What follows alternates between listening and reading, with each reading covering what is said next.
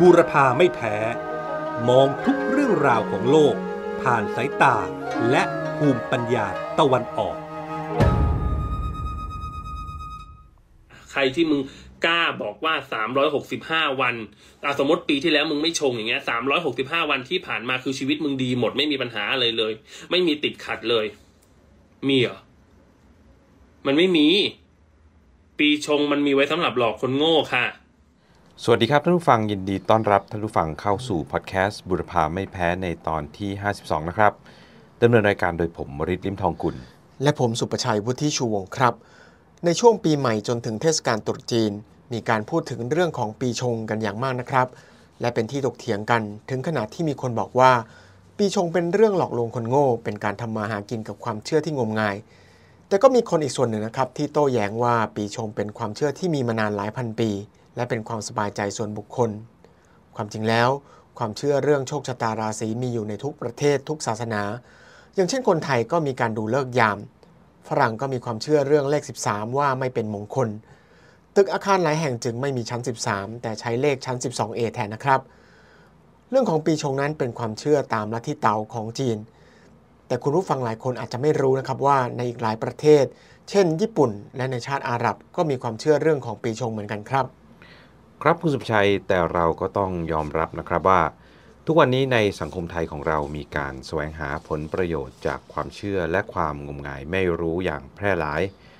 ไม่ว่าจะเป็นการดูดวง การทำนายโชคชะตา การสะเดาะเคราะห์ การแก้กรรม การใบ้หวยให้เลขเด็ดทำณหน้าทองลงณในที่ลับ รวมไปถึงการสร้างและซื้อขายวัตถุมงคลต่างๆ ซื้อขายเลขมงคลทั้งเบอร์โทรศัพท์มือถือ หรือทะเบียนรถกันอย่างเป็นล่ำเป็นสัน แต่กลับไม่ค่อยมีการสืบค้นหรืออธิบายถึงรากฐานของความเชื่อ แล้วก็ตรรกะที่อยู่เบื้องหลังความเชื่อเหล่านี้อย่างมีเหตุมีผล จนกลายเป็นความงมงายเป็นเรื่องไสยศาสตร์ และเปิดช่องให้เกิดการหาประโยชน์จากความไม่รู้เหล่านั้นไปนะครับพอดแคสต์บุรพาไม่แพ้ในวันนี้เราได้ไปค้นคว้าข้อเท็จจริงเรื่องของปีชง ว่ามีที่มาที่ไปอย่างไร ปีชงร่วมมีด้วยไหม การแก้ชงมีจริงไหม ที่จะช่วยท่านผู้ฟังนะครับ เข้าใจเบื้องหลังของวัฒนธรรมอย่างทองแท้ โดยไม่ใช่เพียงแค่ฟังตามกันมา แล้วก็เชื่อต่อกันไปครับ ครับคุณวลิตการจะทำความเข้าใจรากฐานของความเชื่อเรื่องปีชงนั้น ต้องเริ่มจากเทพเจ้ากลุ่มหนึ่ง ในลัทธิเต๋าที่ชื่อว่าไทซุยในภาษาจีนกลาง หรือในภาษาแต้จิ๋วจะเรียกว่าไทสวย ตามความเชื่อในวัฒนธรรมของลัทธิเต๋านั้น มีเทพเจ้าไทยสวย 60 องค์ ที่เป็นผู้พิทักษ์รักษาดวงดาว ซึ่งมีอิทธิพลต่อชะตาชีวิตของมนุษย์ในแต่ละปี เทพเจ้า 60 องค์นี้เปรียบเหมือนเทพประจำปี ซึ่งหมุนเวียนไปตามปีนักษา12 ปี และเมื่อรวมกับการเปลี่ยนของธาตุ5ธาตุคือ ทอง ไม้ ดิน น้ำไฟ ซึ่งตามความเชื่อแบบจีนถือว่าการเปลี่ยนแปลงของดวงดาวมีวงรอบ 60 ปี เรียกกันว่าเทียนกันตี้จือ เชื่อกันว่าในแต่ละปีจะมีคนสี่กลุ่มที่ดวงชะตาจะเผชิญกับความเปลี่ยนแปลง เนื่องจากความสัมพันธ์ของปีนักษัตริย์ที่ตัวเองเกิดกับเทพเจ้าไทยสวยประจำปี นี่ก็คือที่มาของปีชง ซึ่งผมขอย้ำกันไว้ตั้งแต่แรกเลยว่า ปีชงไม่ได้แปลว่าโชคร้าย แต่แท้ที่จริงแล้วคือ ในปีนั้นๆ จะมีการเปลี่ยนแปลงบางอย่าง และมีเจตนาที่จะให้ผู้คนใช้ชีวิตอย่างมีสติ และเพิ่มความระมัดระวังเท่านั้นครับ ครับในอดีตผู้คนส่วนใหญ่จะมีความคาดหวังต่อชีวิตที่ราบรื่น และคิดว่าความเปลี่ยนแปลงที่จะเกิดขึ้นในชีวิตมักจะเป็นเรื่องที่ร้ายมากกว่าเรื่องที่ดีทำให้มีความเชื่อกันว่าปีชงเท่ากับโชคร้าย แต่ในข้อเท็จจริงแล้วนะครับ ความเปลี่ยนแปลงต่างๆ อาจจะนำมาซึ่งสิ่งที่ดีกว่าก็เป็นไปได้นะครับ แม้แต่ในตำราทางลัทธิเต๋าก็บอกว่า สิ่งที่กำหนดโชคชะตาของคนเรานั้น ที่สำคัญที่สุดอันดับแรกคือคุณธรรม รองลงมาคือการกระทำและถัดมาถึงจะเป็นเรื่องของโชคชะตาครับ ใช่ครับคุณวลิตถ้ายึดตามความเชื่อดั้งเดิมของลัทธิเต่าแล้ว ความเชื่อเรื่องปีชงในประเทศไทยถูกอธิบายอย่างผิดๆเป็นอย่างมาก โดยเฉพาะในประเด็นเรื่องปีชงร่วม ซึ่งผมคิดว่าเป็นการตีขุมอย่างมักง่าย เพื่อหาประโยชน์จากการแก้ชงครับ ยกตัวอย่างในปีนี้ซึ่งเป็นปีมะโรง ตามความเชื่อแล้ว คนที่มีปีเกิดตรงกับปีนักษัตร์คือปีมะโรง จะมีความเปลี่ยนแปลงมากที่สุด เรียกกันว่าเปิดมิ่งเหนียน หรือจัวไทซุย ที่แปลว่าปีตรงกับเทพไทซุย ไม่ใช่ปีชงนะครับ เชื่อกันว่าคนที่เกิดปีตรงกับเทพไทซุย ซึ่งในปีนี้ก็คือปีมะโรง จะมีความเปลี่ยนแปลง เช่นเปลี่ยนหน้าที่การงาน ย้ายที่อยู่อาศัย เดินทางไกล มีเรื่องให้กังวล และควรจะระวังสุขภาพและข้อพิพาทต่างๆ ครับ ครับคุณสุภชัยดังที่ทราบกันนะครับว่าประเทศจีนในอดีตนั้นเป็นสังคมเกษตรกรรม การคมนาคมก็ยากลำบาก การเดินทางไปโน่นมานี่ก็มีความเสี่ยง การโยกย้ายงานในบางครั้งก็ต้องห่างไกลจากบ้านเกิดและครอบครัว โดยอาจจะถือเป็นความพลัดพรากครั้งสำคัญในชีวิต ความเปลี่ยนแปลงเช่นนี้นี่เองนะครับ จึงถือว่าการเดินทางเป็นเรื่องที่ไม่ค่อยดีเท่าไหร่ แต่ว่าในปัจจุบันนี้ การโยกย้ายหรือการเปลี่ยนแปลงต่างๆ ก็ไม่จำเป็นนะครับว่าจะต้องเป็นเรื่องที่ไม่ดีหรือเป็นเรื่องร้ายเสมอไป ใช่ครับคุณวริศถ้าว่ากันตามความเชื่อในลัทธิเต๋าปีชงในแต่ละปีมีแค่ปีนักสัตว์เดียว คือปีนักสัตว์ที่เป็นคู่ตรงข้ามกับเทพไทซุย ซึ่งในภาษาจีนเรียกว่าชงไทซุย โดยคำว่าชงแปลว่าตรงกันข้าม แต่คนไทยหลายคนที่ไม่รู้ภาษาจีนก็นำมาเรียกย่อๆกันนะครับว่าปีชง สำหรับปีชงในปีนี้คือปีจอครับ ซึ่งตามชะตาได้เตือนให้ระวังการทะเลาะวิวาท ถูกหลอกลวง สูญเสียทรัพย์สิน หรือมีคดีความ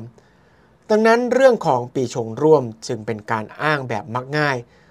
เพราะว่าอีก 2 ปีนักสัตว์ที่อ้างกันว่าเป็นปีชงร่วมในปีนี้ คือปีฉลูกับปีเถาะนั้น ไม่ใช่ปีชง แต่เชื่อกันว่า 2 ปีนักสัตว์นี้ไม่สมพงกับเทพไทซุยเท่านั้น ครับในทุกวันนี้ที่ขบวนการหลอกลวงแก๊ง call center แพร่หลายอย่างมาก การหลอกลวงมีความสลับซับซ้อนและเกิดขึ้นแทบไม่เว้นแต่ละวัน ทุกคนจึงต้องระมัดระวังตัวอยู่ตลอดเวลานะครับ ไม่เฉพาะแค่คนที่อยู่ในปีชง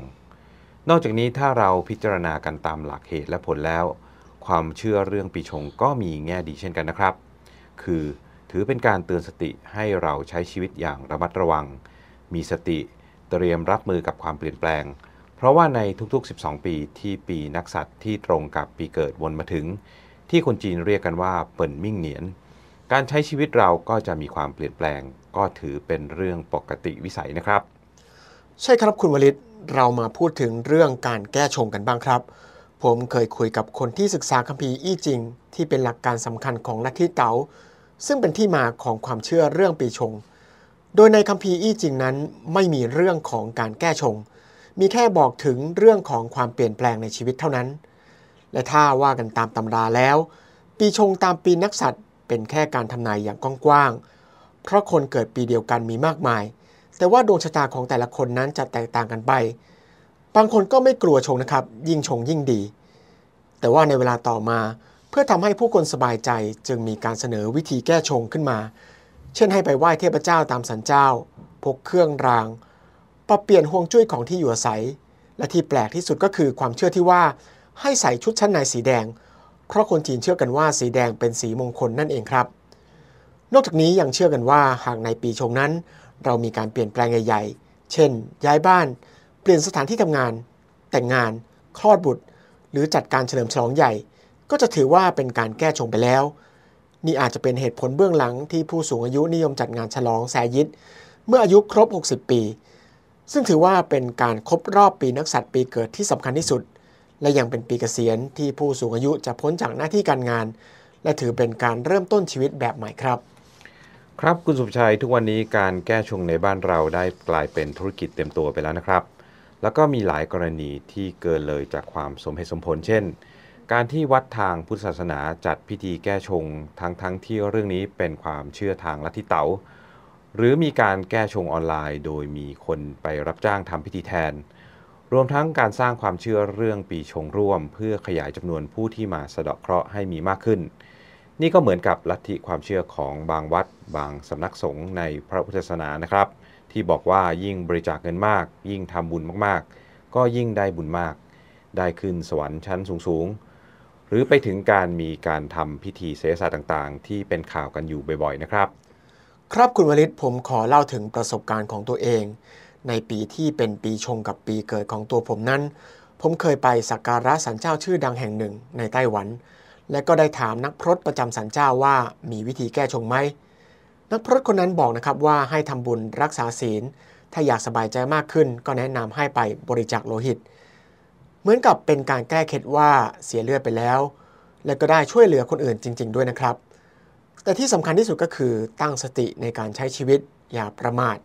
ถ้าทำเช่นนี้ได้ก็ไม่จำเป็นต้องไปแก้ชง หรือสะดอกเคราะห์แต่อย่างใดครับ ครับท่านผู้ฟังอย่างที่เราได้เล่าไปแล้วนะครับว่าเรื่องของปีชงเป็นความเชื่อที่อยู่ในวัฒนธรรมของลัทธิเต๋าที่มีต้นกำเนิดมาจากประเทศจีน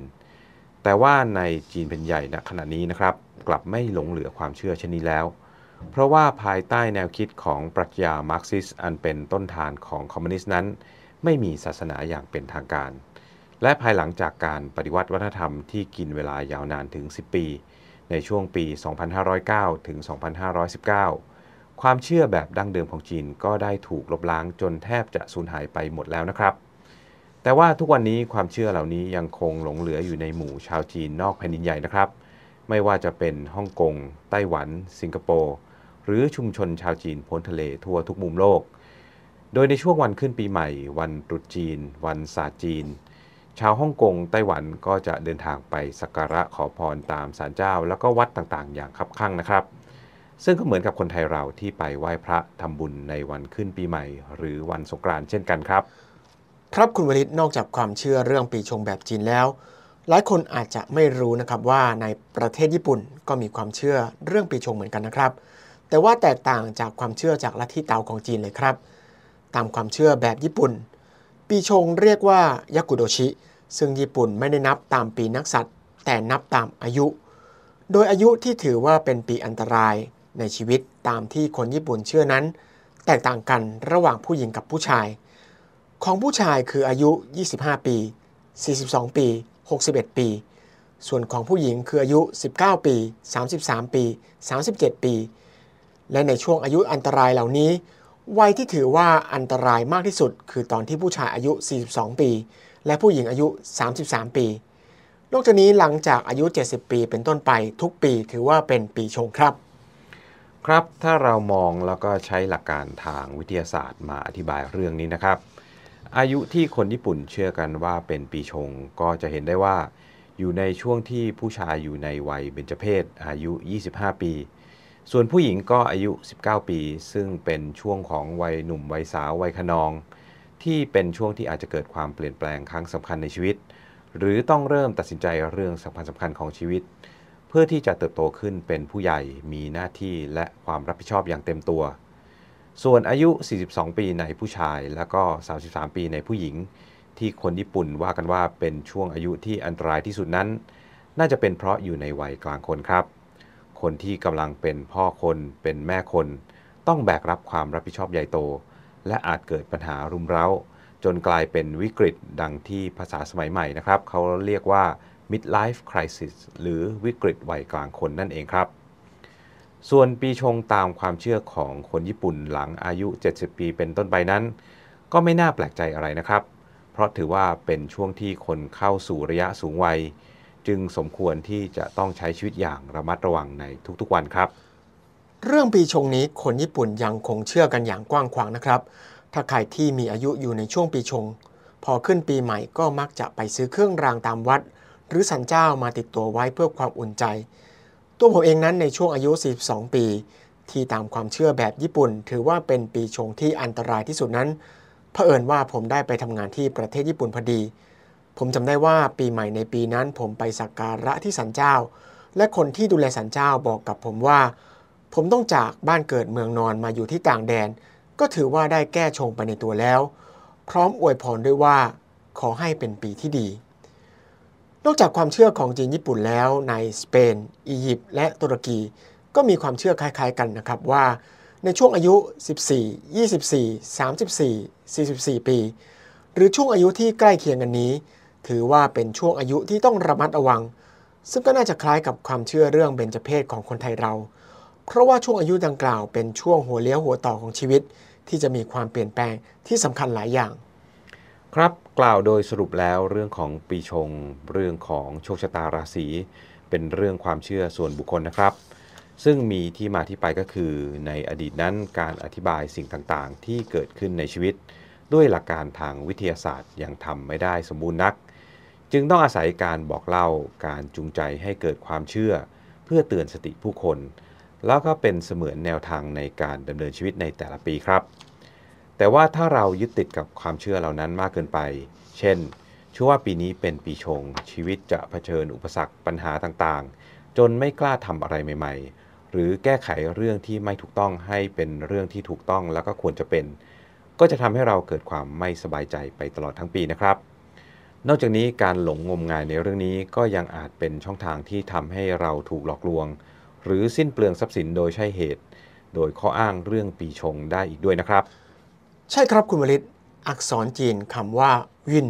ที่แปลว่าโชคชะตานั้น ยังมีอีกความหมายหนึ่งก็คือ การเคลื่อนที่การเปลี่ยนแปลง ดังนั้นจึงเป็นเรื่องปกติที่ชีวิตของคนเราต้องพบกับความเปลี่ยนแปลง เราจึงต้องมีสติกับชีวิตครับ พอดแคสต์บุรพาไม่แพ้วันนี้ต้องขอลาไปก่อน ขอให้ทุกท่านโชคดีตลอดปี สวัสดีครับ สวัสดีครับบูรพาไม่แพ้ มองทุกเรื่องราวของโลก ผ่านสายตาและภูมิปัญญาตะวันออก